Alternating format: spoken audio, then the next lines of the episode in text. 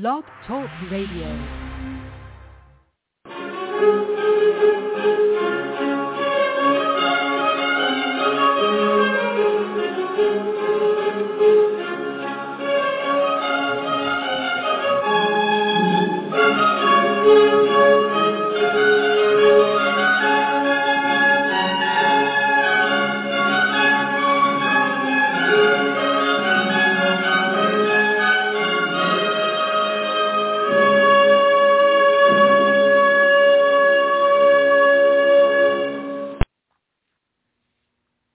Whenever that song gets played, it's always about the Open Cup, and that's going to start next year when we get to talk about the draw, the op- the uh, first round proper, and all the other rounds proper of the Lamar Hunt U.S. Open Cup for the 2022 edition.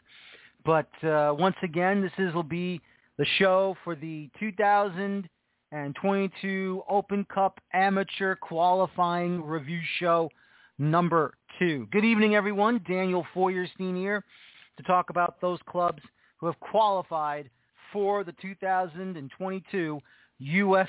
Open Cup. Excuse me. Um, very excited to uh, once again bring you a secondary show on these clubs that have qualified through the Southeast region as well as the Western region of our country we had six clubs qualify through qualifying from the Northeast and from the Central.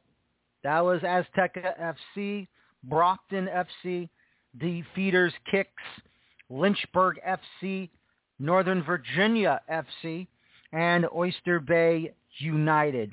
Five more clubs, uh, excuse me, five more clubs have joined to round out the rest of the field of the amateur clubs, and these clubs have joined Lansdowne Bhoys of Yonkers, New York, who won the U.S. Adult Soccer Association Championship, as now we have all 12 amateur clubs ready to go, awaiting their time in January of next year to see who they'll be drawn with whom.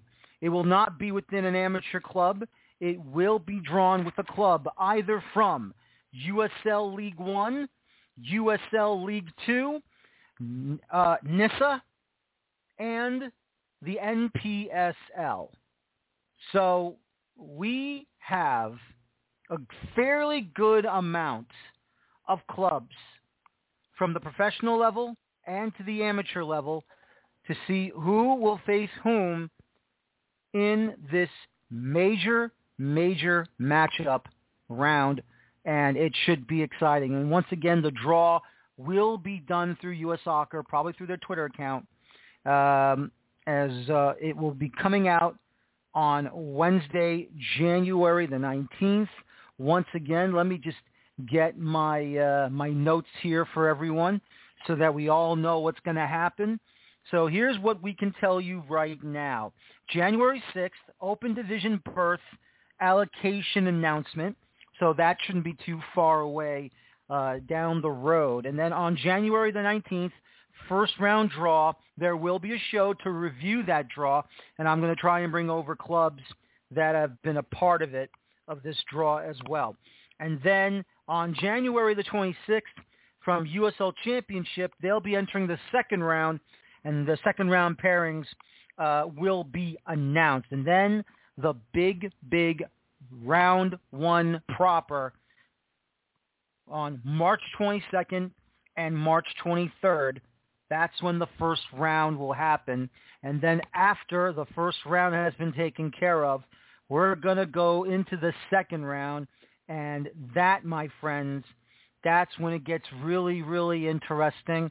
Um, we are going to have, of course, those clubs from USL Championship coming in. Uh, there will not be, as I've uh, found out, Oklahoma City Energy, OKCFC will not be out there in 2022. They're just going to be on hiatus. They're not gone. They have not disappeared.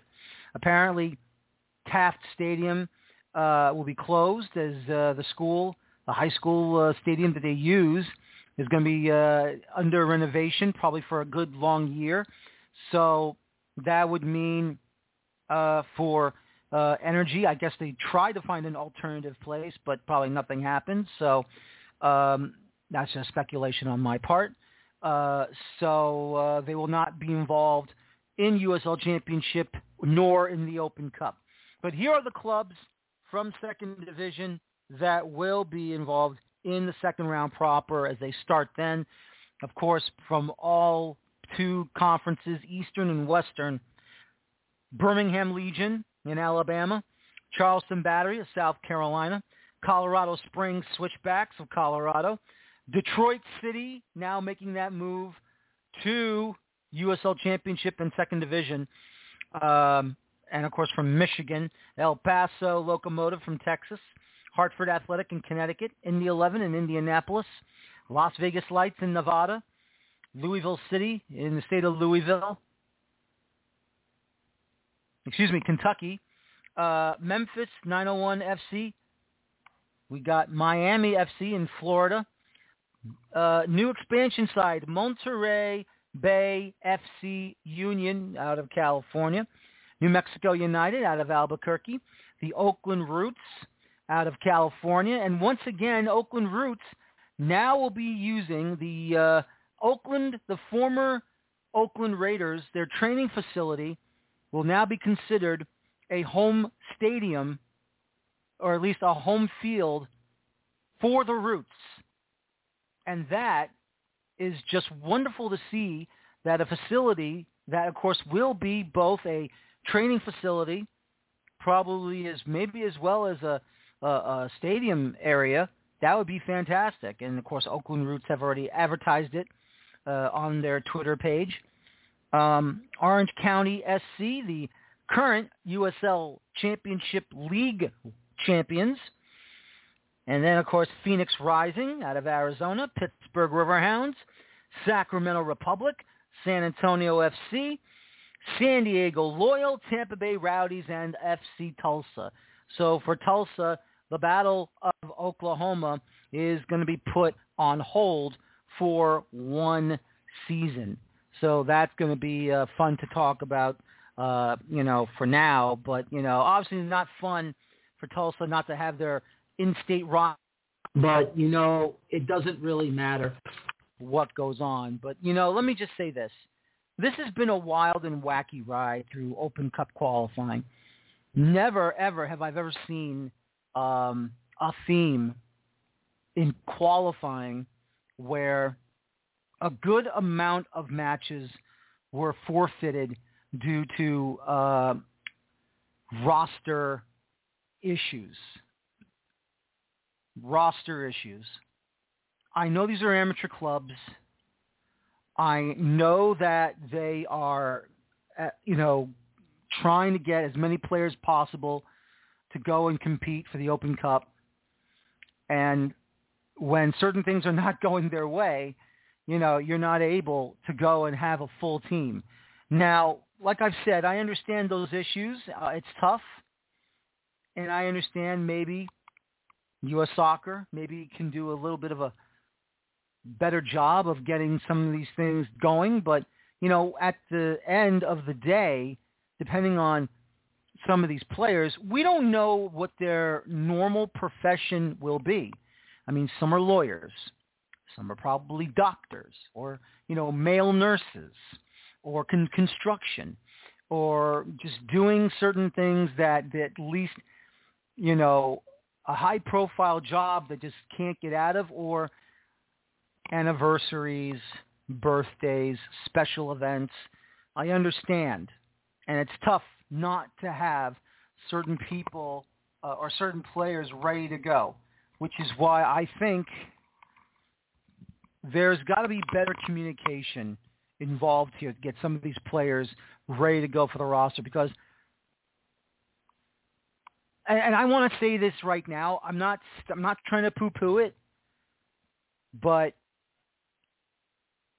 I think what U.S. Soccer has to do is better communication on the weekends or or whatever the weekends dates are going to be to have these Open Cup qualification games. because it's it's so important to make sure that we have these matches played. I understand it's great for the clubs that advance to the next round or to advance into the qualification of the Open Cup itself. But honestly, honestly, I think we really need to have better coordination and better communication with U.S. Soccer and the Open Cup Committee. I know it's whatever it is, but I just feel like we have to have better communication here to discuss uh, when the dates are going, you know, ahead of time, and for some of these, and you know, better communication along with the, uh, you know, soccer, the state soccer associations as well. Everything, because we don't know what's going to happen. I mean, there could be even be a business trip that we're not aware of that has to be done uh, at a certain time, just to make sure that there are enough players in the pool of all these respective amateur clubs to go on and fight for a spot for the Open Cup. And a club like the Aegean Hawks, who I felt really bad for because they wanted to go back into qualifying for the Open Cup. It never happened because of the roster uh, situation, and uh, they were not able to compete uh, when they were scheduled to do so. And it's just uh, really tough to see a club like that to advance. Now, once again, these are people with everyday jobs, you know, lacing up their boots on a part-time situation. And, you know, what are you going to do? They have a full-time job, part-time player. This is not the weekend warrior situation. You're actually playing in a league game that is sanctioned by and under the umbrella of U.S. Soccer. It is an official league in U.S. soccer. Sometimes it works in your favor, and sometimes it doesn't. So it's really tough to, you know, fault anybody else when these situations are happening. And um, you know, once again, uh, old clubs are not, or any club is not able to to compete. But we have these clubs that have been able to compete, and some of them have advanced to the next round. Some of them, some of them have advanced all the way into the the final round, and they were able to go and do the job to get their spot for the 2022 Lamar Hunt U.S. Open Cup. It has been absolutely fabulous to watch. It's been absolutely fabulous to see it all come down. And I, for one, am very, very glad very, very glad to see that we have everything taken care of. It was a lot of fun to watch. It was exciting to watch. And I'm just happy that we were able to get big time players, big time clubs going in there fighting for their playoff Open Cup qualification lives. It is wonderful to see. It's wonderful to discuss. And hopefully we can go out and get a hell of an Open Cup tournament that we have not seen in the last two seasons. And that's what it's all about. Once again, let me just let you know quickly what who they are. Azteca FC, Brockton FC, D'Feeters, Lynchburg FC, Northern Virginia FC, Oyster Bay United. From the rest of the field, City Soccer FC out of West Palm Beach, Florida, Orlando FC Wolves, San Fernando Valley FC, Contra Costa FC, and finally Escondido FC. The rest of the field, those last five clubs, filled in filled it in nicely, and it is absolutely a lot of fun to know what's in store for us in the coming calendar year of 2022. It is fantastic to see. It is brilliant to look at. And ladies and gentlemen, let's go ahead and get this thing rolling. Joining right now, this gentleman wanted to come on uh, the first show. Unfortunately, uh, did not was not able to do so, but I have him on right now. Is uh, the club leader of D'Feeters Kicks out of Texas, and is Mr. Edgar Hernandez joining me right now. Edgar, good evening, and how are you? Great, great, Daniel. Thanks for the introduction. We're doing great, you know, here in in in, in Dallas to be exact. Uh, you know, just finishing uh final details to get, you know, prep ready for the upcoming year and and to get ready for our first uh ever Open Cup. So, I mean, we're excited and, you know, happy to join you guys today and happy to see that more teams have uh, clinched their their spot in, in in the big dance next year. Absolutely. You know, we've seen some wonderful moments, uh, especially from the professional levels of American soccer, like FC Dallas, a one-time Open Cup champion. Houston Dynamo, also a one-time Open Cup champion. Uh, we've seen San Antonio FC be in the tournament. Uh, El Paso Locomotive.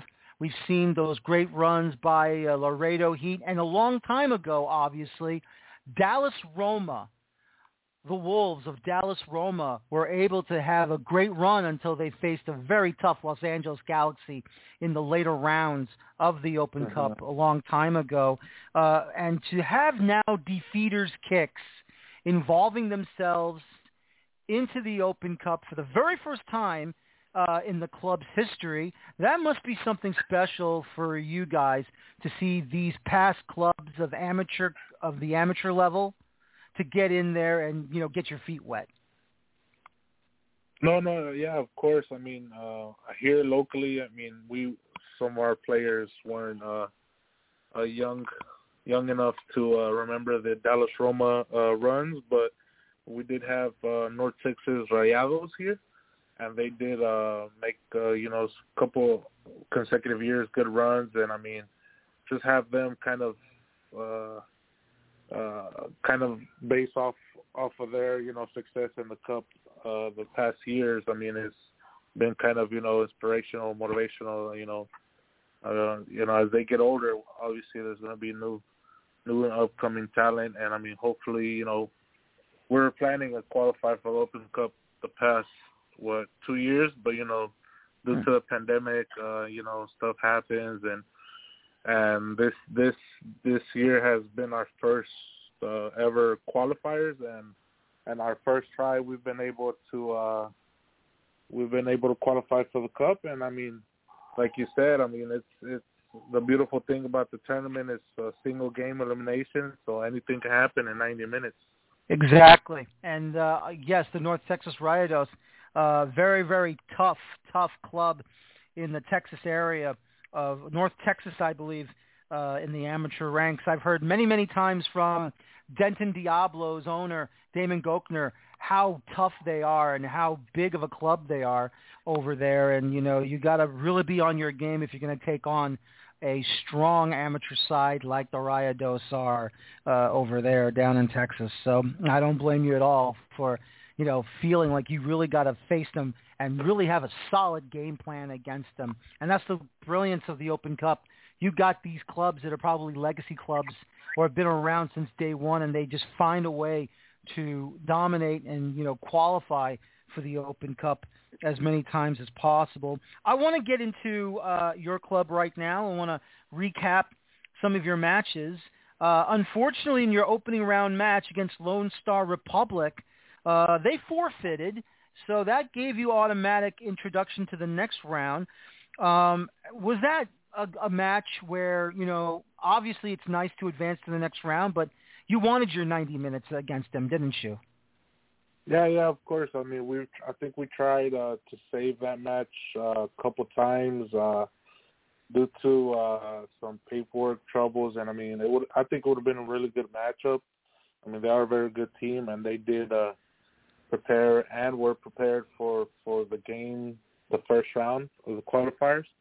But unfortunately, due to circumstances out of our control, um, you know, they they kind of uh, opted out of of participating in Open Cup last minute. So I mean, the game was called off, and I mean, we were giving the the win, and then two weeks later they tried to rescue the game, but then again they gave us a win. So I guess you can say it was it was a pretty hectic one or two weeks of of you know trying to get the paperwork. Well, the other team trying to get the paperwork in or try to get a venue uh, accommodated, but, but unfortunately the game couldn't couldn't be couldn't be played.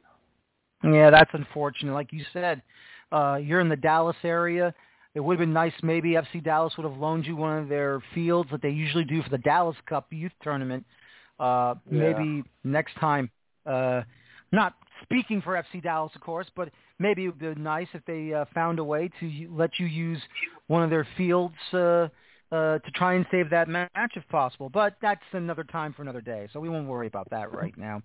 Next round, uh, you went uh, took on the Houston Hotshots, and it was a 2-1 victory.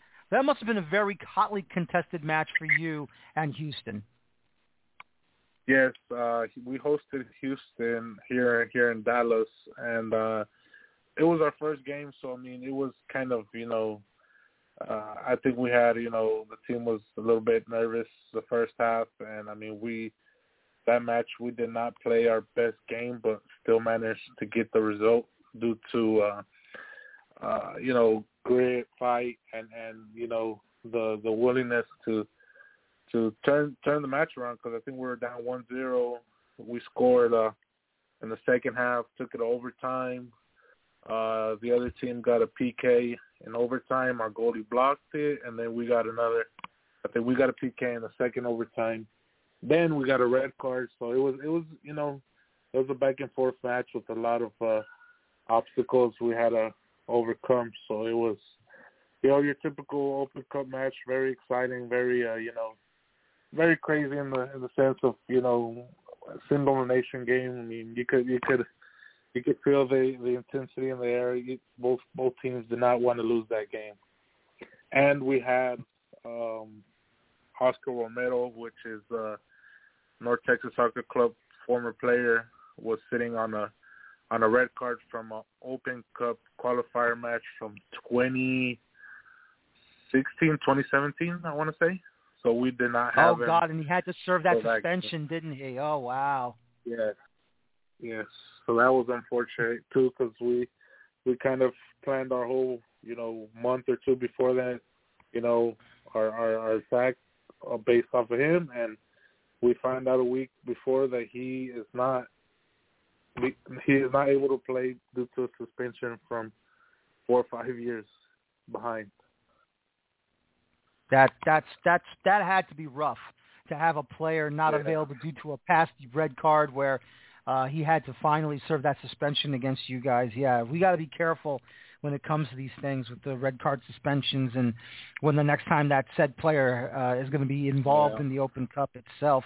And then finally, uh, defeating Southwest FC in your final qualifier, another 2-1 victory, probably another hotly contested matchup was it difficult from the get-go, or you settled in nicely at the start of the opening whistle?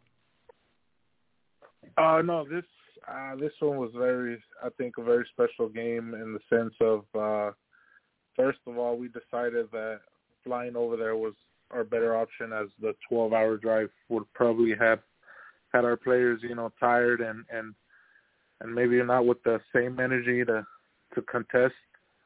And we had so Oscar was back a striker, but unfortunately he got hurt two weeks before uh, the game. He pulled a, pulled his uh, hamstring, so he was not available to play again. So we were we had a couple players out. We had uh, some players un, unavailable to travel. So we ended up traveling with 12 field players to play El Paso with some uh, of our subs and our, our, our reserves kind of stepping up to to play full 90. So we're already kind of going into the game uh, limited in, in, in player selection. But the guys went out there and, you know, like I said, you know, you're out there, you're, you, you're motivated. We had a couple players from El Paso that had about 20, 25 fans each come out and, and support us, which kind of motivated the guys a little bit more. And and the guys played unbelievable. You know, it's it's just those games where every pass, you know, every touch is just coming your way. Every 50-50 ball, you know, your team wins. And I mean, we we just took advantage of the opportunities we had, and and, and we had our our our guys step up for PK in the second half, and and we held the result with about 15, 10 minutes left in the second half. Yeah. But, no, that's fantastic. To, uh, Southwest, very good opponent. They had won, I believe, the first and second round by about six, seven goals each.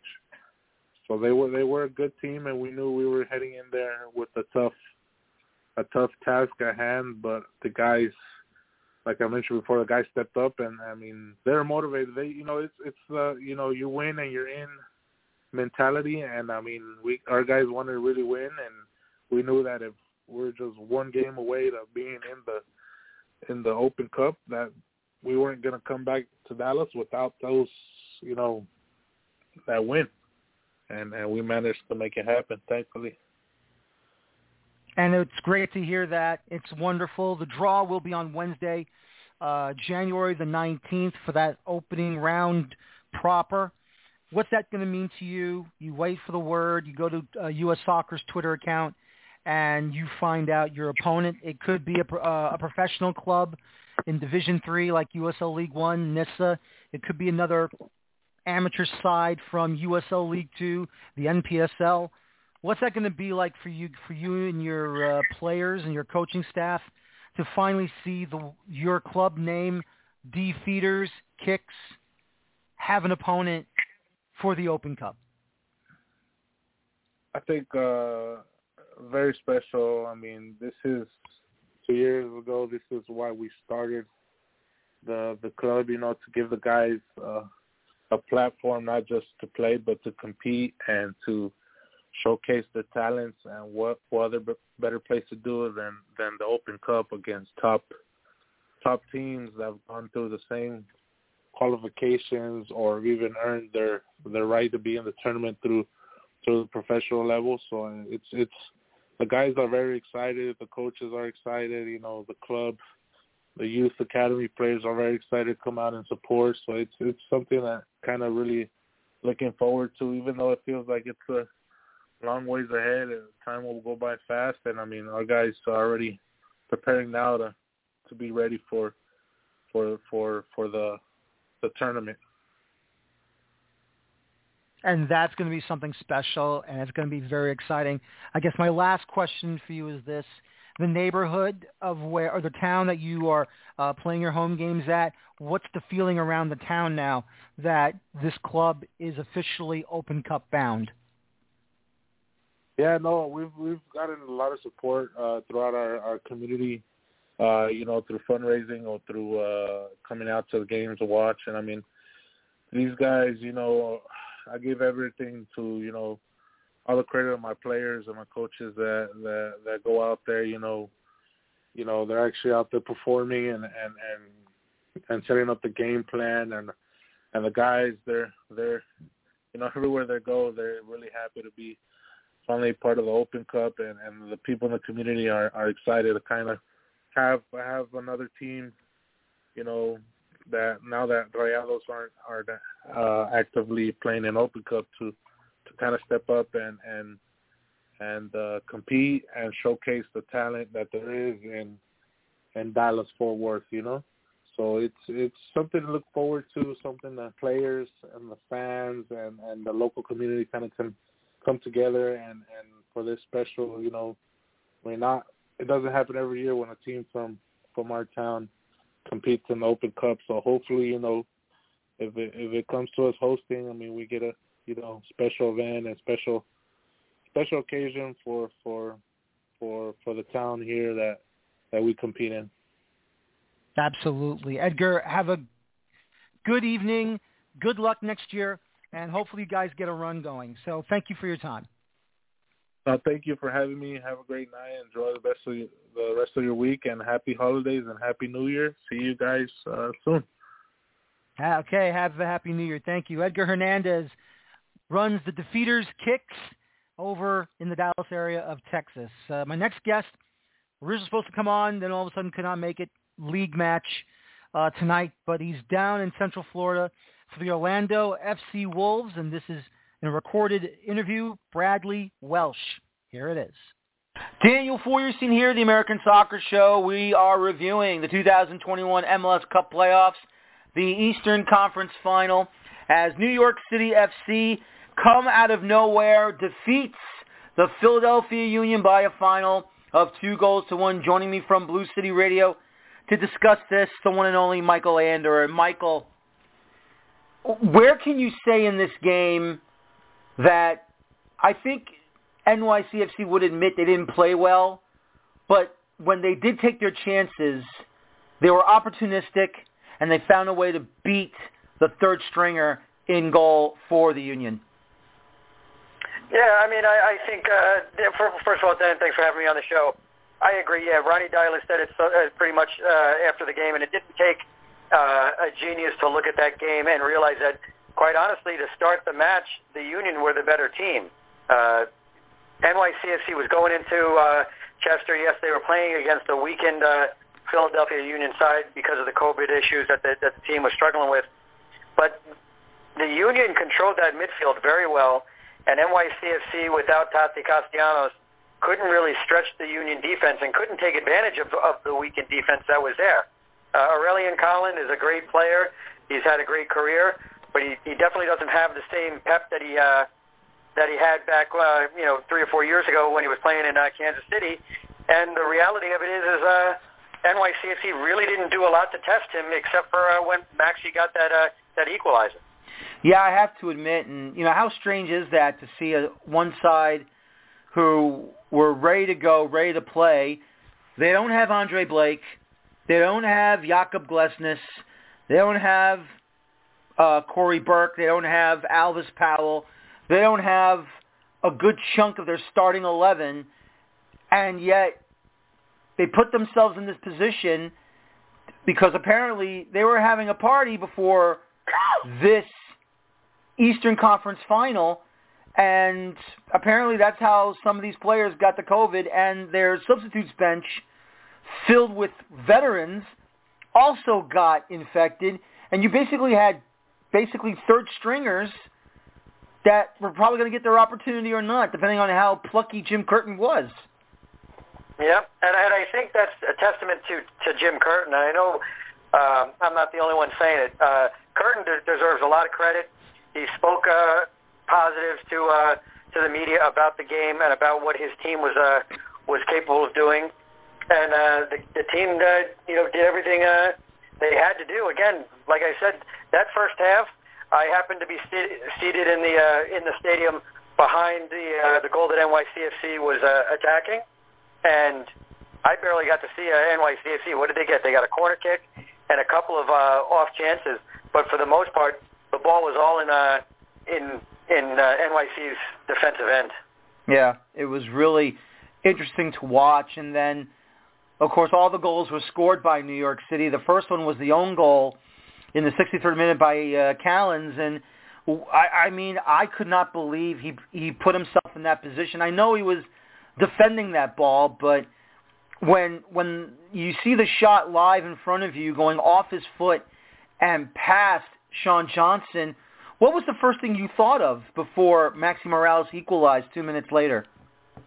Uh, quite honestly, I, I was nervous that NYCFC wasn't going to be able to overcome the energy in the stadium. Uh, that that was my biggest fear. It wasn't necessarily about the um, about the the, the the the players on the field. Uh, it was more. It just more felt like that stadium was electric. It was a great crowd for uh, for Philly. Look, NYCFC probably had a good uh, thousand to fifteen hundred fans in, in the building, but uh, it was still a very dominant Union crowd, and uh, that place went went electric when they because I think it was a matter of what they were knew they were up against. Not only were they playing all these uh, third stringers in the in the back line, but they were uh, they had a they had a third stringer in, in net, and here they are taking advantage of it. And again, I think people would have if you looked on paper before this. Uh, you know, before this game started, people would definitely say NYCFC should have had the advantage, and NYCFC just didn't play up to uh, their potential.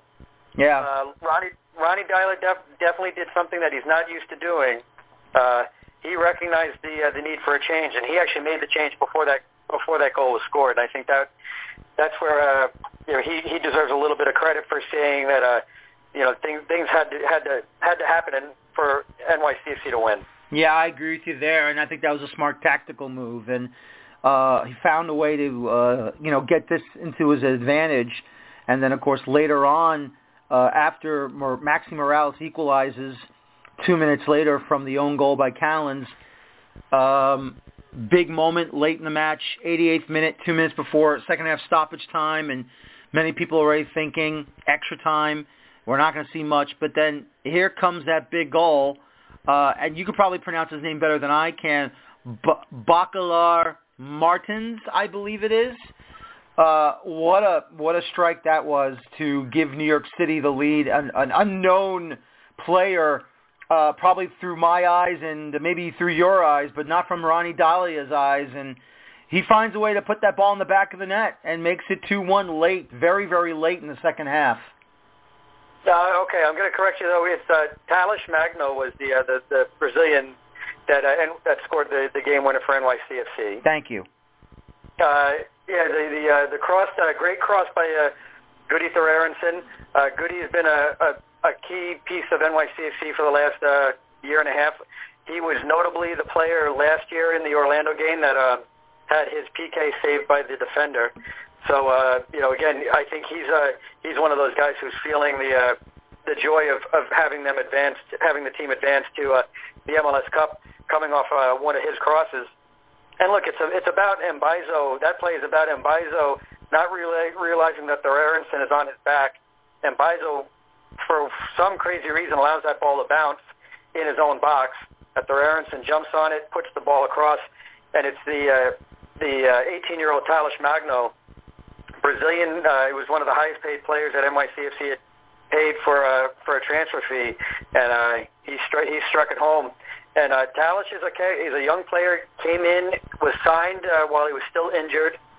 Spent a lot of time recovering, and hasn't played a lot of minutes. But the minutes that he's played have been important for the club, and uh, and you could see it. So what does this say about New York City FC right now? You defeat Atlanta United, and let's be fair here. I don't think this was Atlanta United's best season at all uh, with the coaching situation. Obviously, with Josef Martinez returning from injury from the season-long ending injury from uh, last year. Uh, but you do defeat them two goals to nil.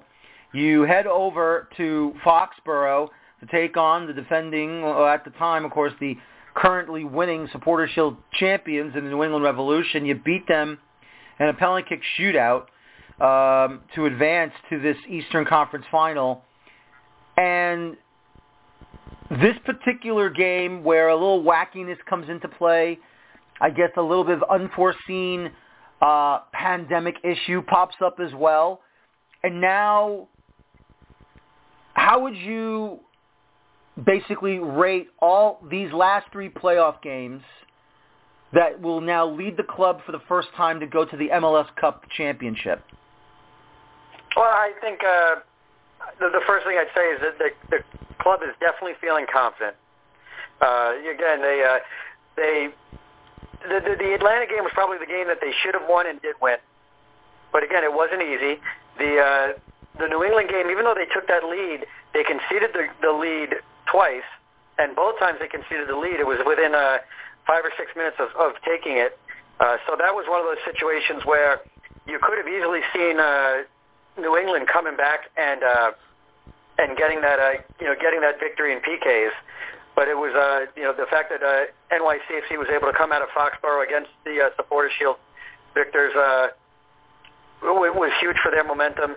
And yes, I, I get it that uh, Philly was playing a, a depleted squad, but Philly was still a strong team, a strong team to uh, to have to battle against. And the fact that NYCFC scored two unanswered, yes, that that second goal was in the, the waning minutes of the game, but it was. Uh, I think this team is riding high, and let's go back to that game in Foxborough. Again, that game was on a Tuesday. Uh, that game didn't end till whatever what was it almost 10 o'clock on Tuesday night up in Massachusetts. NYCFC had to get back to New York, had to recover, and then they played uh you know Saturday afternoon. I'm sorry, Sunday afternoon. Whereas uh, Philly, even though they were uh, they they had this issue with COVID, they still had uh, two extra days worth of rest. Yeah. And they also had uh, they had a couple of days or a day and a half to prepare when they started to realize that the uh, the, the positive tests were coming in. So they had a you know they had a, a, a fair amount of time to, to get ready and prep the best they could. Yeah, no, and I agree with you there. And they really took advantage when they had to. And right now they're in the big moment here to try and get uh, to win their first club title, or, or should I say the first title in club history, uh, first league championship in their history, be it six, seven years in MLS. But I want to throw this at you, and we all know the talent that is in the New York City area, whether it be the five boroughs, Long Island, Westchester County. Ladies and gentlemen, I apologize. I'm so sorry. I thought I had that done correctly. You know what I'm going to do? I'm going to go and find uh, that audio, and I will um, I will uh, find that audio. I know I did it. I'm going to find that audio, and hopefully um, I can get Mr. Bradley Welch on. I apologize about that. I thought I had it, but I guess I didn't, and that's my fault. And I'm very sorry about that, folks. I that's my fault, and I apologize. I thought I had it. I'm going to go and find it for you, um, and hopefully um, we'll play it for you uh, as quickly as possible um, in between. So hopefully I can find it for you. If I don't find it, and I apologize about it, um, but you know we'll see what happens. Um, you know, going down, but uh, I will try and find it for you as quickly as I can. I didn't mean for that to happen. I'm very, very sorry. I thought I had it.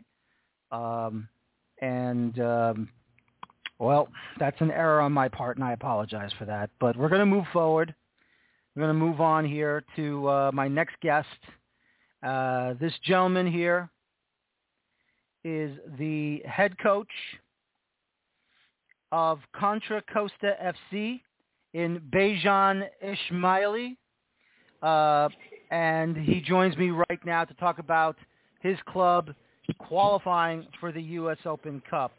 Uh, Mr. Esmaili, is that how you pronounce your last name? That's about as great as I can, as, as maybe as I've ever heard it. Well done. Ah, well then. I've been called worse. Put it that way. I've been uh, called no, worse. no, no, nothing like that. How's everybody doing? Everybody's doing very well. Thank you very much uh, for joining awesome. me tonight. And uh, congratulations. Oh, no problem. Thank you for coming on. And congratulations on reaching the Open Cup opening round here, of course, uh, part of the NPSL uh, Contra Costa. So you'll be part of the amateur section uh, in this one. If I can ask you this, what does this mean to you to see a, your club that has probably done a lot in NPSL action, but now you went through the amateur level of qualification and uh, to reach this Open Cup moment? Well, what's it like for Contra Costa? Well, I mean, it's it's extremely exciting. It's it's probably the highest level on an amateur level that anybody within our club can participate in. So it, it, it kind of levels the the playing field so that everyone who has played all their life and not been in a position to play professionally can now participate in uh, and be challenged and compete against the best of the best within the community, within the area, and hopefully against some of the professional teams, which is which is fun and it's an incredible opportunity. We we have a very young squad. We've we've got high school players that just graduated that start for us now. We've got mainly U20 players on the team, so the experience and the the, the opportunity for for these guys and uh, and what they've already gone through is is it's incredible. It's it's it's, it's really fun. It sounds like it is, and uh, very excited uh, to hear about your your club advancing to the Open Cup opening round and getting ready for that draw that's coming up. Uh, just out of curiosity, uh, you're obviously in California on the West Coast. What is Contra Costa like uh, as a town, and how heavy are they uh, supporting your club? Well, it, it's, it's myself and uh, Gus Laredo, who is the owner of the team, that pretty much run the day-to-day trainings and operations. And for us, what we've tried to do is really create a platform for these these kids in, in the in the local Northern California community that a, a lot of them ha- haven't necessarily had uh, an opportunity, maybe fallen through the cracks, and are great kids, work, go to school, and you know have so much passion, a lot of talent, and just haven't been seen or haven't been in a structure where they've been given an, an opportunity. And so we've kind of you know spent a lot of our time and energy trying to to put together this this group that uh, we love and within this community and sort of you know put the glue and connect them and start to provide sort of a structure so that it, provides and gives them uh, a stepping stone on this journey so that they can show their talent. So mo- most of the, the matches that we've had in, in obviously NPSL or the men's league or even an open cup have been really men and a lot of experience and, and sort of a younger group. And I, I don't know where else you can get that kind of experience, but to, to participate obviously in these sort of uh, these these competitive matches. So for us, it's it's for for us in Northern California, it, it means a lot, and we really want to make sure that these kids uh, sort of have this platform so that they can they can blossom. Exactly, and uh, so far it looks like you've got them to blossom very very strongly. Let's go ahead and recap some of your matches. Of course, uh, excuse me. excuse me. Sorry about that. Let's go ahead and recap some of these matches involving your club. You had the first round uh, bye, and so uh, no one in the West really or in California actually played. Uh, then you go into the second round against uh, Modesto City, and that was a 3-1 victory. Uh, Modesto, not far away, I believe, from uh, the Bay Area. But w- what is it about Modesto that was either a problem or uh, were very competitive against you guys? Well, Modesto is about an hour away from us. Um, they uh, they were a little bit of a wild card because it looked to us that everyone that they brought in to the club to participate in Open Cup were somewhat new to to the club, and so we knew that they were there to obviously focus on just getting the result, getting the win, and so for us, and having again a younger sort of group, the understanding of who you're playing against players that are professional, playing against players that are Division One. Um, they already completed their Division One uh, or Division Two soccer, and so they, they, they these are like in a way all-star teams of, of older people, and so it, it made it difficult because it, we didn't really necessarily know what to expect when they didn't have the same exact core group as their general uh, team that that you can go and watch a video of their game or or match and kind of get an idea. So so it was kind of a little bit arbitrary in terms of what we were going to expect and anticipate, but um, but but it was good. It was good. We did well. Good. That's wonderful to know. Uh, and of course, your well then you know obviously your next round uh, match was against El Farolito. I guess you're no strangers to El Farolito, probably one of the top clubs, either the amateur level or in the uh, NPSL. And of course, uh, that was a victory as well, a tight one, three-two uh, against them. Uh, you know, is this like a normal derby between El Farolito and Contra Costa, or um, just a really hard-fought battle against them? Well, I tell you, moving forward, it's going to be a derby because uh, I, I don't know. Uh, that that game was that a barn burner. It was an unbelievable and an incredible game. They, they again have incredible talent. They've got they've won the Open Cup. They've got professionals from South America. They play physical. They play technical. They have great soccer IQs. if you step on the field with them, it's going to be like playing a professional team. If you if, if you wanted preparation in your life to see and and get a, a an understanding of what it's like to play a professional team, I have absolutely all the respect for for that club. They're they're well coached. They got a great owner. Everything about them is uh, top notch. So for us, it was really an opportunity to not only be challenged. I mean, to the to the brink. We scored in the 90, maybe second minute, uh, the third goal. And we won three two. But as you know, a lot of these matches we could have won four one, and they could have won four one. So to get out of there and get the result was was incredible. And so now I think you know we're on the map a little bit more with them. And so when we play them moving forward, obviously it's going to be super competitive. Oh yes, it will. And then you know I gotta say, this match against San Francisco Metro FC, uh, that final one to get you into the uh, draw. My goodness, one-one through regulation and extra time. As a good friend of mine always says, twitchy bum time. You go straight to penalties, and you just edge them out eight-seven. Did you go through the full eight-rounder, or was there a miss here and there? Oh my goodness. Um, again, an experienced team. Um, they had Matt Fondy, who's who was Oakland Roots MVP last year. Great human, great guy. Was a USL Championship MVP not too many years ago. Um, incredible player, great group. Again, well coached. And for us, again, the challenge, the competition, kind of a, an opportunity to showcase our our philosophy, the youth of our team, and compete against uh, great talent. And so, you know, they scored the first goal, and it was Matt Fondy, um, and it it, was, it showed why he's he's such a great player. But then uh, we got fortunate, and or they got unfortunate and tripped us in the box, and we got a penalty kick, so we tied. And then we had two overtimes, and there was many opportunities, probably on both sides. But I felt that we had a lot of the possession and um, created a lot of the good chances and by the end, both teams had cramps and were dead, and so uh, the the PKs went to, to to the end to eight to seven. So it was a lot of drama, which is uh, obviously what we must like. Seems like all this drama. So we got it. You got it. You had it in the back pocket. You got it.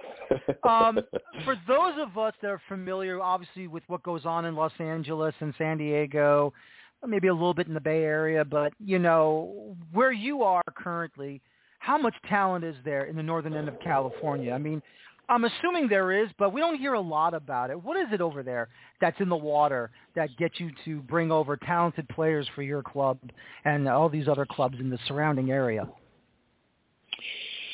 Well, I think if you look at uh, you look at all these different sort of fragmented uh, clubs within all of U.S. soccer, but even in, in Northern California, from what used to be the Development Academy to now MLS Next and and all the USLs and NISAs and you know all, all the different NPSL, NSL, you, you've got a lot of different sort of uh, platforms for for people, and and at the end of the day, there's a lot of these people that are so talented, passionate, and they just don't have maybe the resource or they have a single parent and they work or they have to go to school and work, or they go to work at you know three in the morning, and and so that th- these are the kids sometimes that we see that don't necessarily have as much of an opportunity, and so for us, we we we try to really give them this opportunity to sort of show their talents and to to sort of collectively come together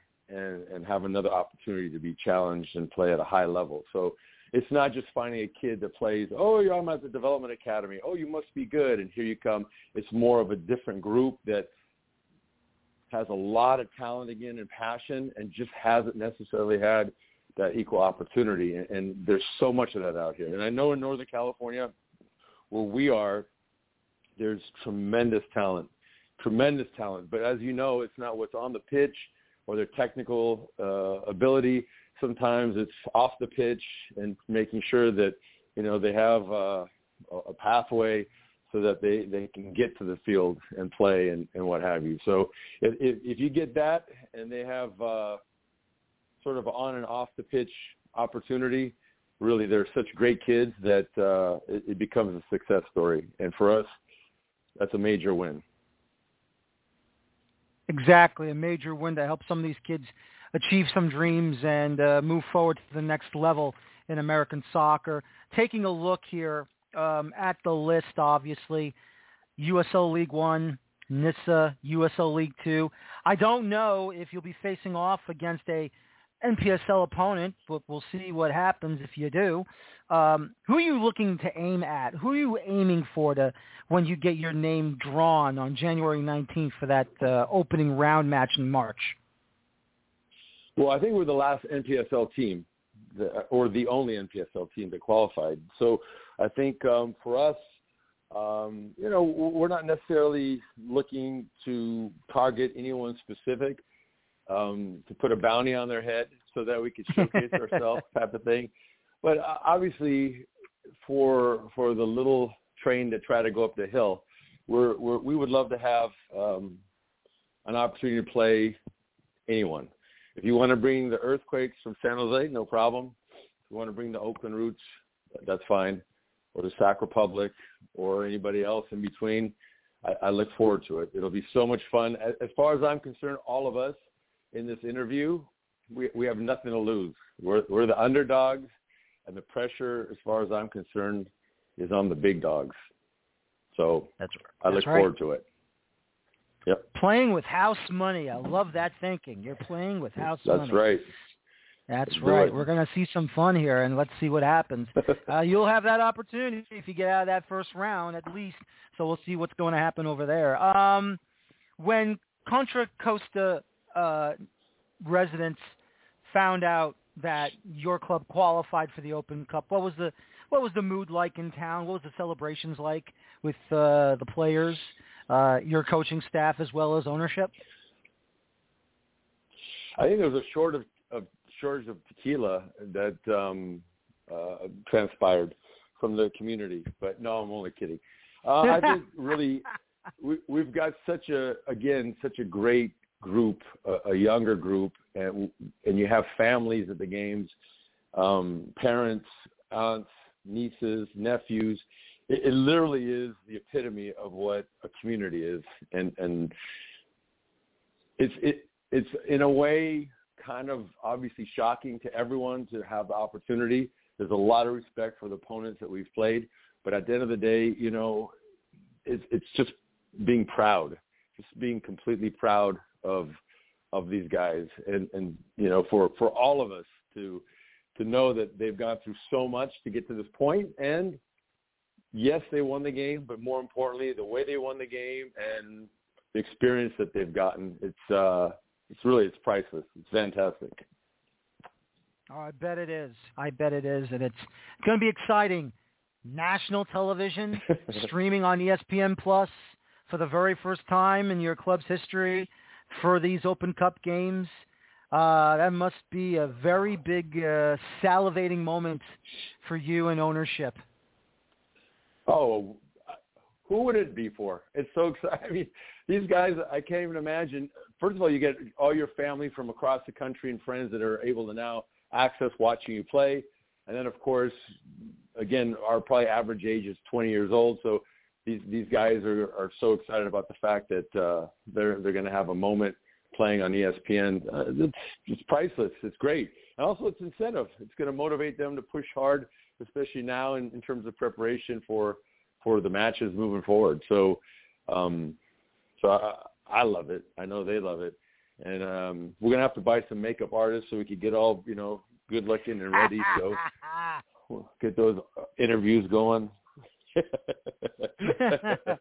Bring some extra water just so they can sweat more. That's it. Absolutely. uh, I love the sound of your voice. You're all giddy for this. It's wonderful to hear, and I'm so happy for you. I'm so happy for Contra Costa FC.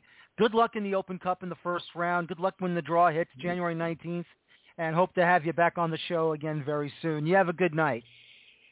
Thank you for uh, doing this for all of us. We appreciate it. You, you have a good night as well. Thank you so much. Thank you very much. You're welcome. Bejan Esmaili, head coach of Contra Costa FC, joining us tonight just a fun, fun time uh, to talk with him and Contra Costa FC advancing to the U.S. Open Cup. Okay, so once again, I want to go back to Orlando FC Wolves. I apologize for the apparently I got the wrong um, audio.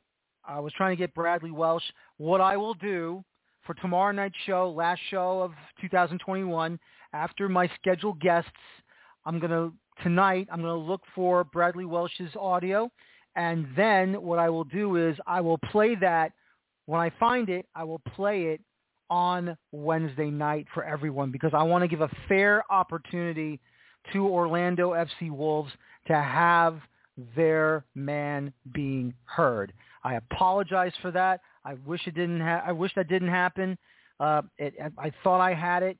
I thought I got it done right, and unfortunately, um, I gotta go and search for it now and to make sure that it's been taken care of. So um, once again, I apologize uh, to Orlando FC Wolves. I apologize to Bradley Welch. Um, and I'm going to try and get that thing done tomorrow night. I'm, when I'm done here with the show, I'm going right into searching for that audio. So I know I recorded it with him, and I apologize. I did not play the correct one. I thought I had it correctly done. Did not happen, and I will get it done um, right away, and it'll be on for tomorrow night, sometime after 8:45 p.m. So just you know, be patient with me, please. I apologize once again for that error, and I will get it done for tomorrow night. I promise you that. Promise you that.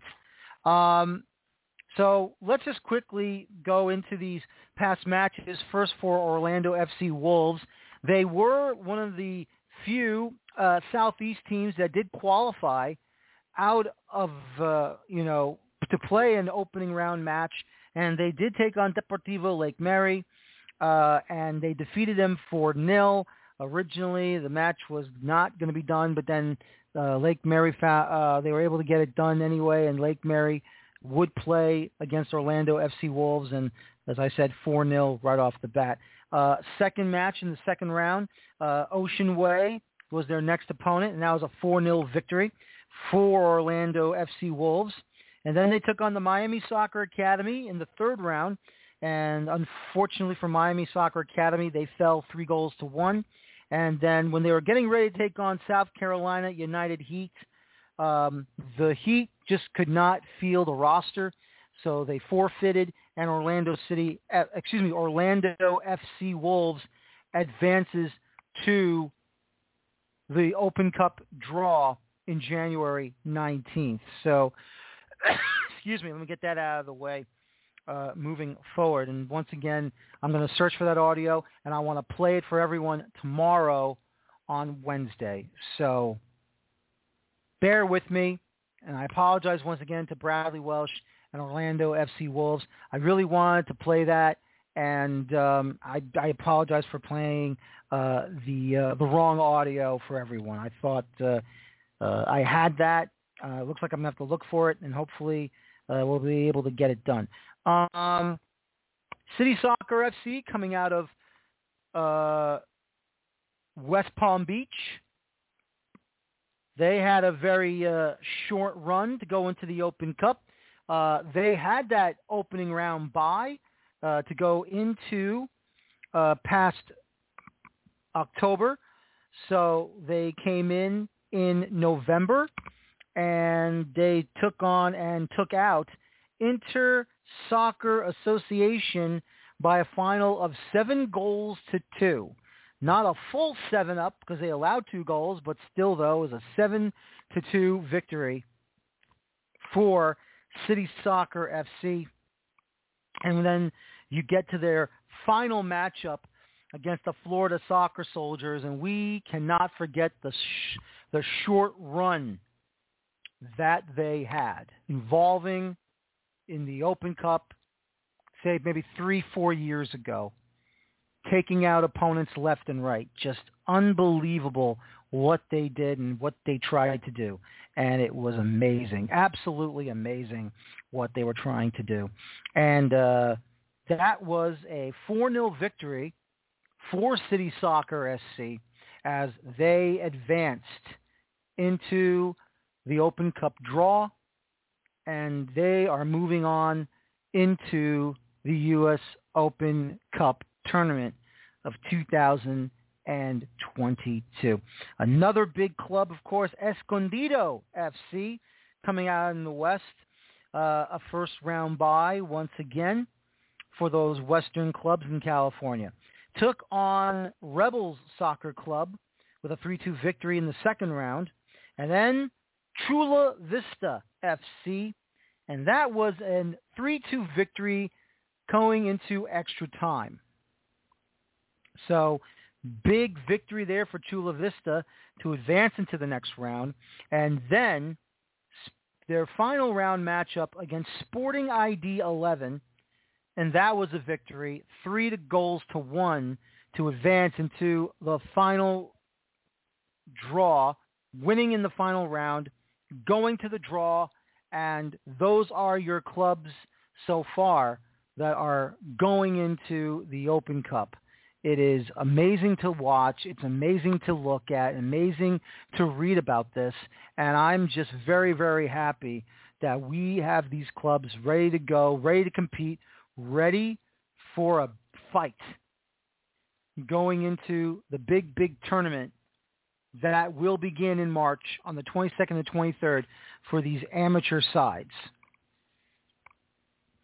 And once again, it is just absolutely fantastic, fantastic that we are going to get these clubs prepared, ready to go, and showing all of us why they deserve to be in the 2022 U.S.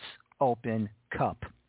Uh, before we get to our final guest for tonight, let's just go ahead and redo the uh, the schedule for the Open Cup. And once again, this is it's really succinctly easy. It's not that difficult, but once again, I'd like to pass it along and uh, get everyone to know what the situation will be. So once we get into the new year, on January the 6th, the Open Division berth allocation announcement, which will mean we'll find out who in USL League Two has qualified for the Open Cup.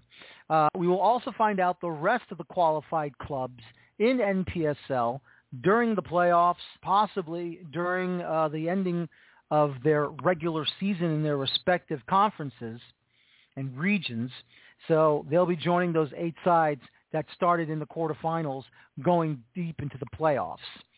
So that is um, the open division uh, allocation announcement. Once again, Wednesday, January the 19th.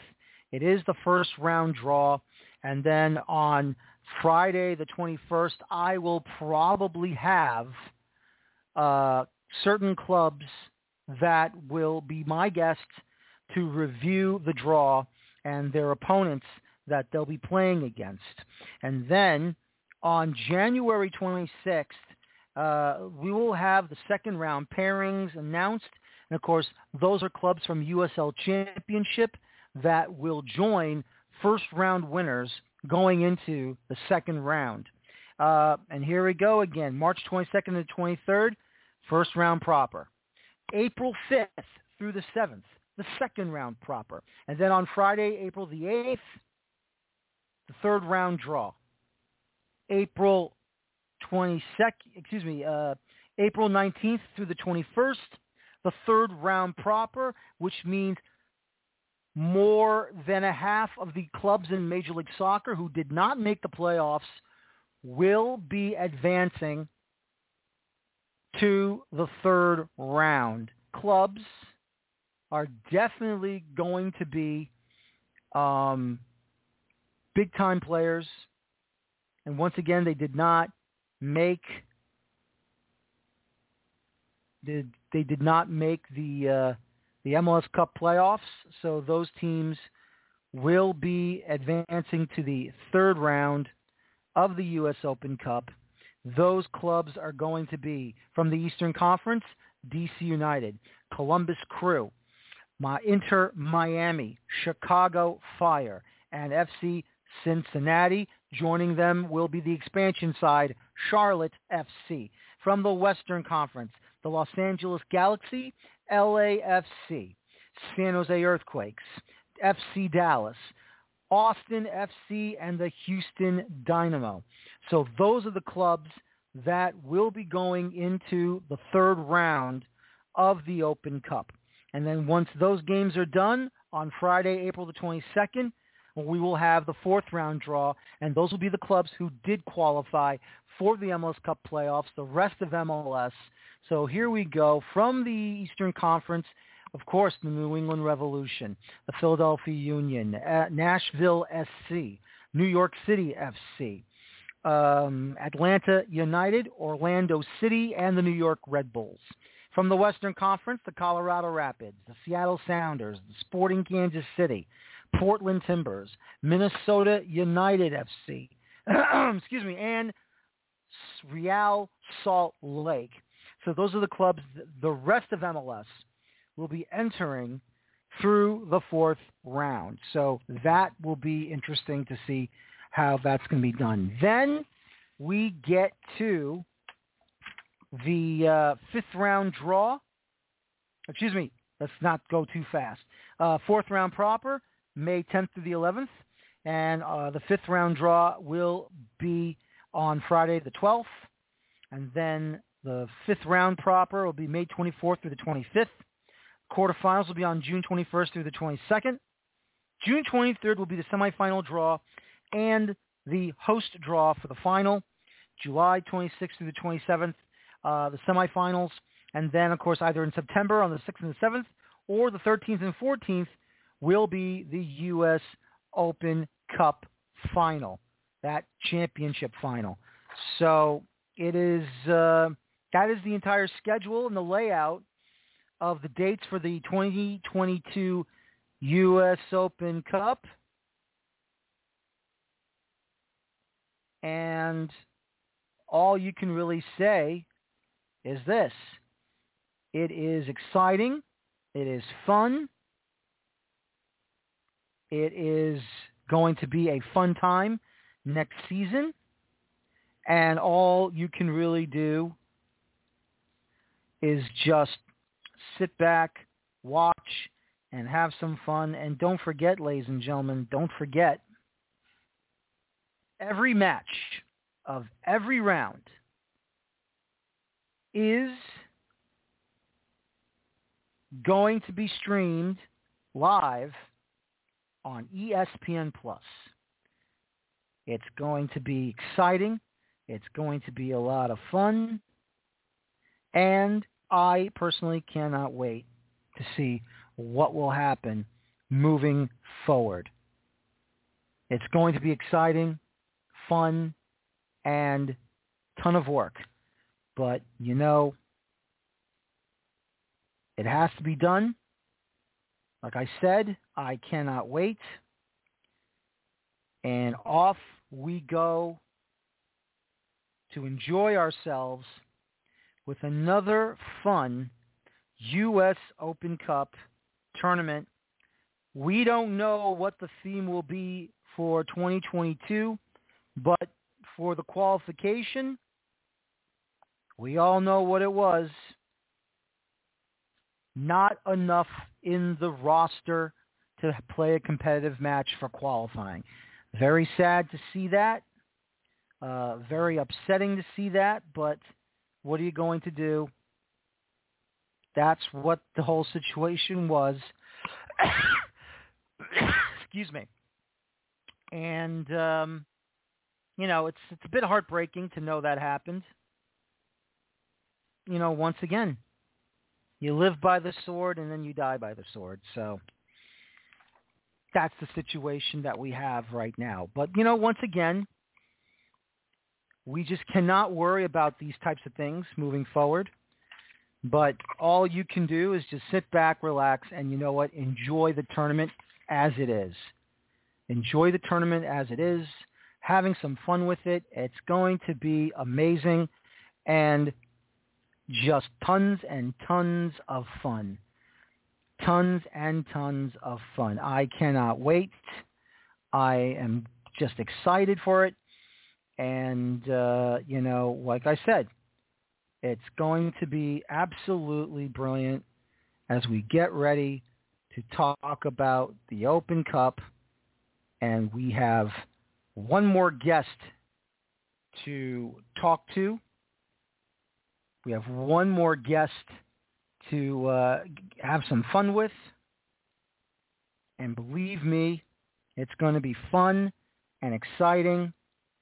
And this man is definitely going to be also filled, filled with confidence,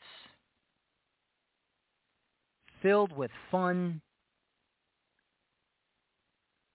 and all you can say is is that this guest is also ready to go for the Open Cup himself. Ladies and gentlemen, my next guest comes from San Fernando Valley FC. He is the assistant coach of the club, and this is Mr. Kyle Keenan. Kyle, good evening, and how are you tonight? Good evening. I'm fantastic, and thanks so much for having me on.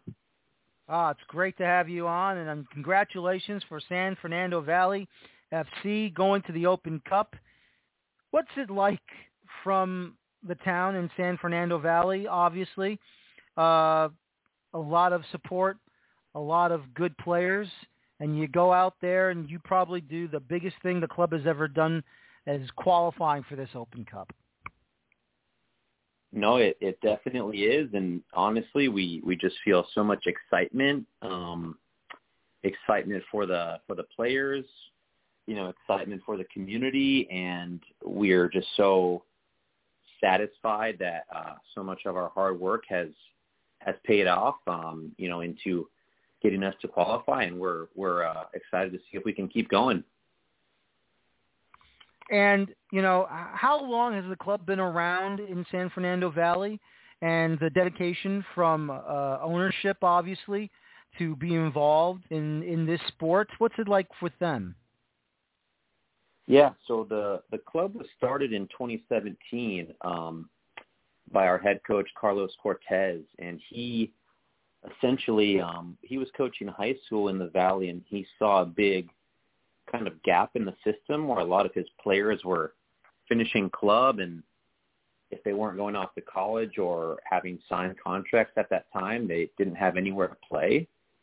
And that inspired him to create the team. And then um, I came into the fold last May after uh, having met Carlos doing our C license. So it's been my first full season with the club. And, you know, based on what I know about the history and having spoke to Carlos, you know, this is bye far the most uh, successful season that we've had as a club thus far.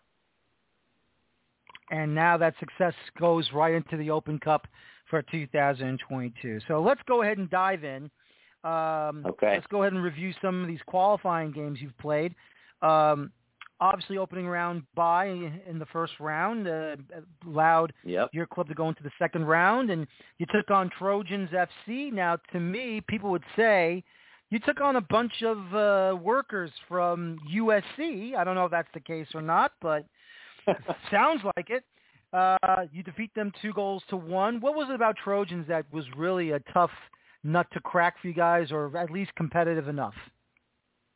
You know, it, it was a tough. Uh, it was a very tight game. They, you know, were playing in a low block, kind of playing with a back five, and trying to get us on the counter. So, you know, we, we are a very possession-based team.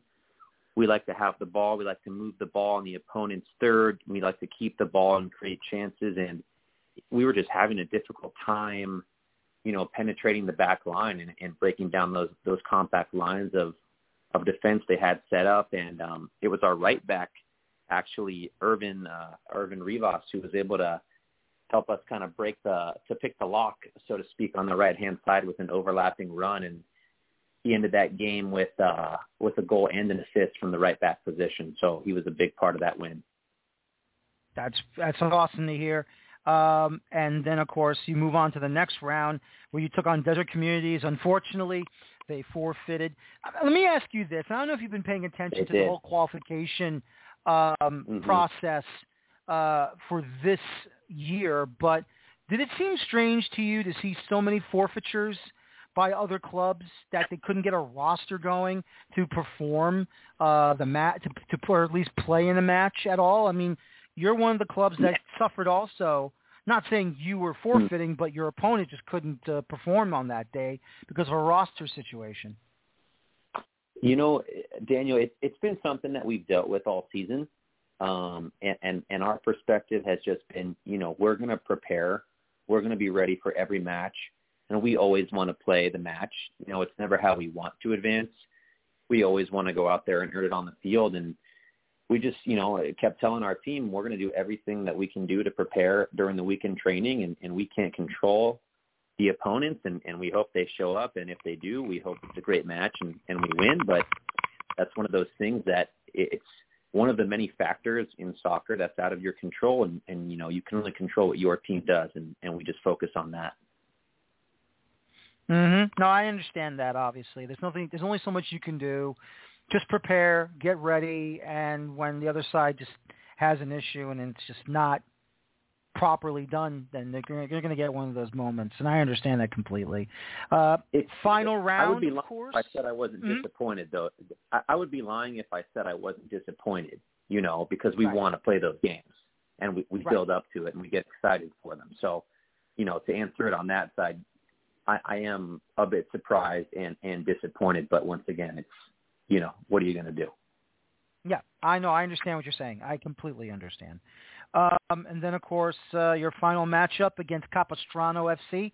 That's a 2-1 victory to launch you into the draw. Um, hmm Another tough one for San Fernando Valley. Yeah, you know, this was this game's very uh, you know fresh in my memory. It was it was only a couple days ago, excuse me, and it was a very it was a very close game. You know, they um in the first half, uh, Capo actually had the majority of the possession, and, and we were having a, a bit of a difficult time getting into our game and getting into our rhythm and, and being able to pick up the ball off the back line. But uh, the second half, we, we kind of settled in. We we actually were up one 0 at halftime um, with an early first half goal from our uh, one of our central midfielders, Charlie Caceres, and you know we we did feel like it was a very even game at that time and, and could have gone either way. And then we established ourselves a bit more, got got on the ball more, got further up the field, and it was actually our left our left back um, Hamid Babali who who uh, popped up with a finish in the box, and then they scored one late, which made it, you know, made us a little nervous. They ended up hitting the crossbar late, and and we did, um, you know, hold on for the victory in the end, and that sent us into the into the cup. It really did. If I can ask you about the San Fernando Valley area, now obviously you're not far away from Los Angeles, um, and of course you're in between uh, Burbank uh, as well. Mhm. Between well, Burbank's between San Fernando and Los Angeles. But if I can ask you this, when you get your players uh, for your roster, do you normally get them from the from the Valley area, or do you get some from Los Angeles and Pasadena, Inglewood, Santa Monica? I mean, do you get talent from Beverly Hills that come out of nowhere? that's a that's a great question. So we, you know, the majority of the players are from the San Fernando Valley. Um, I would say kind of the core group is from there. However, we do have players that you know uh, have joined us this season and and that are starting to pop up from different areas of LA. Like we've got a couple players from West LA, kind of Santa Monica area. We've got a player from South Central. We've got a player from West Hollywood. So we do have that core, you know, based on the history and the location of the club. But we're always we're always open. We're always scouting. We're always watching games. We're always keeping our eyes out for, you know, top players in Los Angeles that are ready to drive and, and ready to push themselves. And so far, you've done well. You've gotten into the Open Cup. Uh, big uh, date, January 19th for the draw. And um, you, along with your uh, fellow Western amateurs, joining in like Escondido uh, as well as uh, I don't want to lose, of course, my notes here. Contra Costa FC. Now I know you're not mm-hmm. going to face them in the opening round, but you know what does it mean for you to see these other amateur clubs joining you into the Open Cup for the very first time? I think it's awesome. You know, I only think it, it does good for the sport. Something I remember we spoke about uh, when was that? Two days ago, I believe, uh, when we had our first call, is is that it's important to highlight these teams and and these clubs that are in lower leagues, and we want to see a more expansive game across this country, and we want players to move on and and move up divisions, and we want teams to compete from you know with teams from other divisions. So when I see clubs doing things similar to us, I, it just makes me happy because I I want the sport to grow and I want players to have opportunities. It really, and I don't blame you at all. We got to give everyone an opportunity to go and chase their dreams as much as they can, as much as possible. So we have to. If I can, yeah, you have to because, or else uh, nothing's going to come to fruition, and you never know. I mean, obviously, um, there was a dream by a certain player, you know, Matthew Hoppe, who uh, now mm-hmm. is in Spain, but you know was able to get picked up right for Hamburg in the German Bundesliga, and look what he's done so far, and was part of a Gold Cup roster that won the championship over in Las Vegas uh, this past mm-hmm. summer, and um, that's the hope. You know, the next Landon Donovan, of course, maybe the next whoever uh, to go out there, and he might have started at your club. I mean, you never know if that will happen, and it's only going to happen on, mm-hmm. unless they get that opportunity first with your guys. I, I believe it will, and there are so many good players. I can only speak specifically on the region I'm working in, and there are so many good players that people don't even know about, and we're we're just looking forward to being one of the clubs that starts to, to you know show people who these players are and what they can do. So, are you and the coaching staff kind of eyeing the list of clubs that are going to be going to the Open Cup? I know uh, the full list will be out on the, excuse me on the sixth of January, but uh, who would you like to play? Who would you like to take on in the opening round out of NISA, NPSL, USL League Two? Who would you like to go and aim for? Wow, that was a I, you did get me on this one, Daniel. Um, you know, I have I've, I've looked at the draw. I, I never thought about a specific opponent. I think it would be cool to travel and and go somewhere new, um, maybe somewhere out of LA. So I know there's that uh, that team down in San Diego, 1904, so that could be fun. Um, but I haven't really thought about a specific opponent. There's nobody I, I want to play. We're just really looking forward to whoever that is, and we know they're going to be quality, and we also know it's just going to be a, a fantastic occasion. Oh, I bet it will be, and I cannot wait to see what's going to happen. And you know, what's it going to be like for you and the club to be on uh, national television, streaming wise, on ESPN Plus, San Fernando Valley FC? Oh, what's it going to be like for you guys? is it's just awesome to hear you say that. Honestly, it's it's just awesome. It when I first got here in May, I remember going to the first training session and just watching a couple players on the team pass the ball before the session even started. And I said to myself, okay, there's something here. You could just see the way they were touching the ball, moving the ball. I said, okay.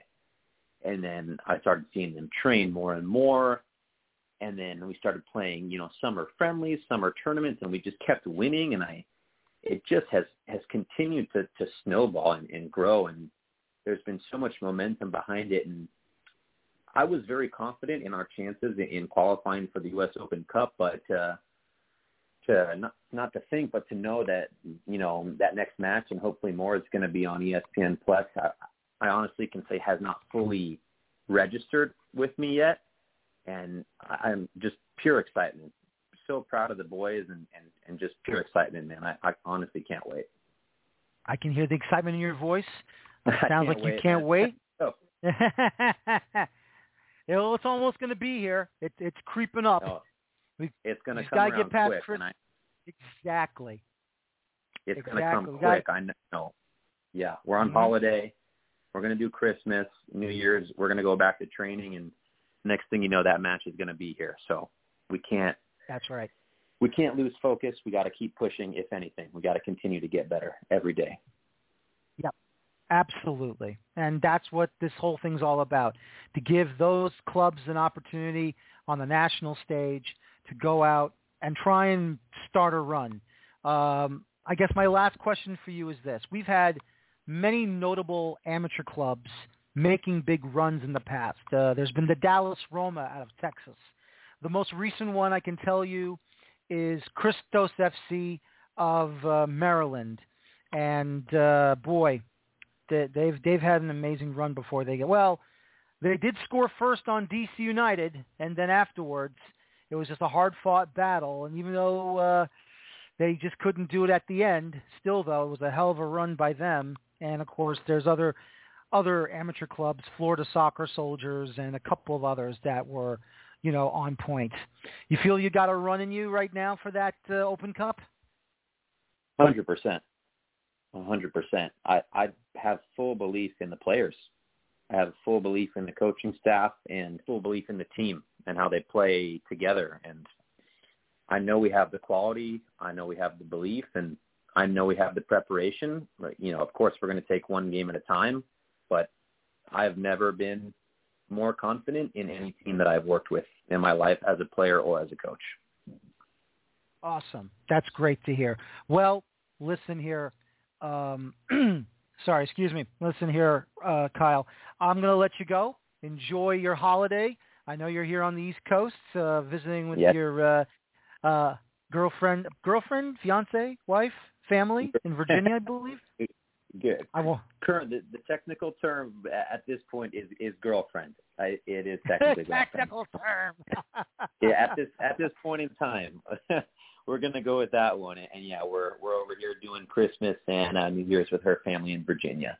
You are correct. Okay, good. Listen, I know nothing. I'm not ruining anything. It's not my fault. Anyway. you had to get it in there, Daniel. You had to. I have to. I have to. Of I course. want to make sure I get it correctly. I just want to make sure I get it correctly. That's why I ask the questions. I'm the show of host. course. I got to make sure I get Better- everything down correctly. Hundred percent. Hundred percent. Hundred. Well, thank you very much for your time, Kyle, and uh, good luck in the draw and good luck in the tournament next year. Thank you so much, and we are so appreciative of your time and, and you having us on the show. And keep doing what you're doing. That as well. Thank you very much. You have a good night. Likewise. Take care. Thank you. Take care. Thank you very much. Kyle Keenan, assistant coach at San Fernando Valley FC, as they're also going to be taking on um, whoever they're going to be taking on in the draw. We'll find out in January next year. Um, once again, I'm going to find that audio, and um, if I find it, I'll post it on tomorrow night's show, uh, this Wednesday night on the 22nd of December, after my scheduled guests for the final show of 2021. I know I recorded it. I know it's in here. I know I got it done. So that's all I can say. Uh, but I want to thank my guests tonight. I want to thank Edgar Hernandez from D'Feeters Kicks SC. I also want to thank Bejan uh, Esmaili from Contra Costa and Kyle Keenan from San Fernando Valley FC. My name is Daniel Feuerstein. Join me tomorrow night, my final show for the 2021 season, and then my break will start, and we're all going to just, I'm just going to take a break and uh, relax, and then we get ready for the Open Cup. So it should be a fun one. It should be a lot of fun. Thank you for listening to me tonight. And as always, please enjoy your football. Thank you. Have a good night. Take care so long. And bye-bye for now.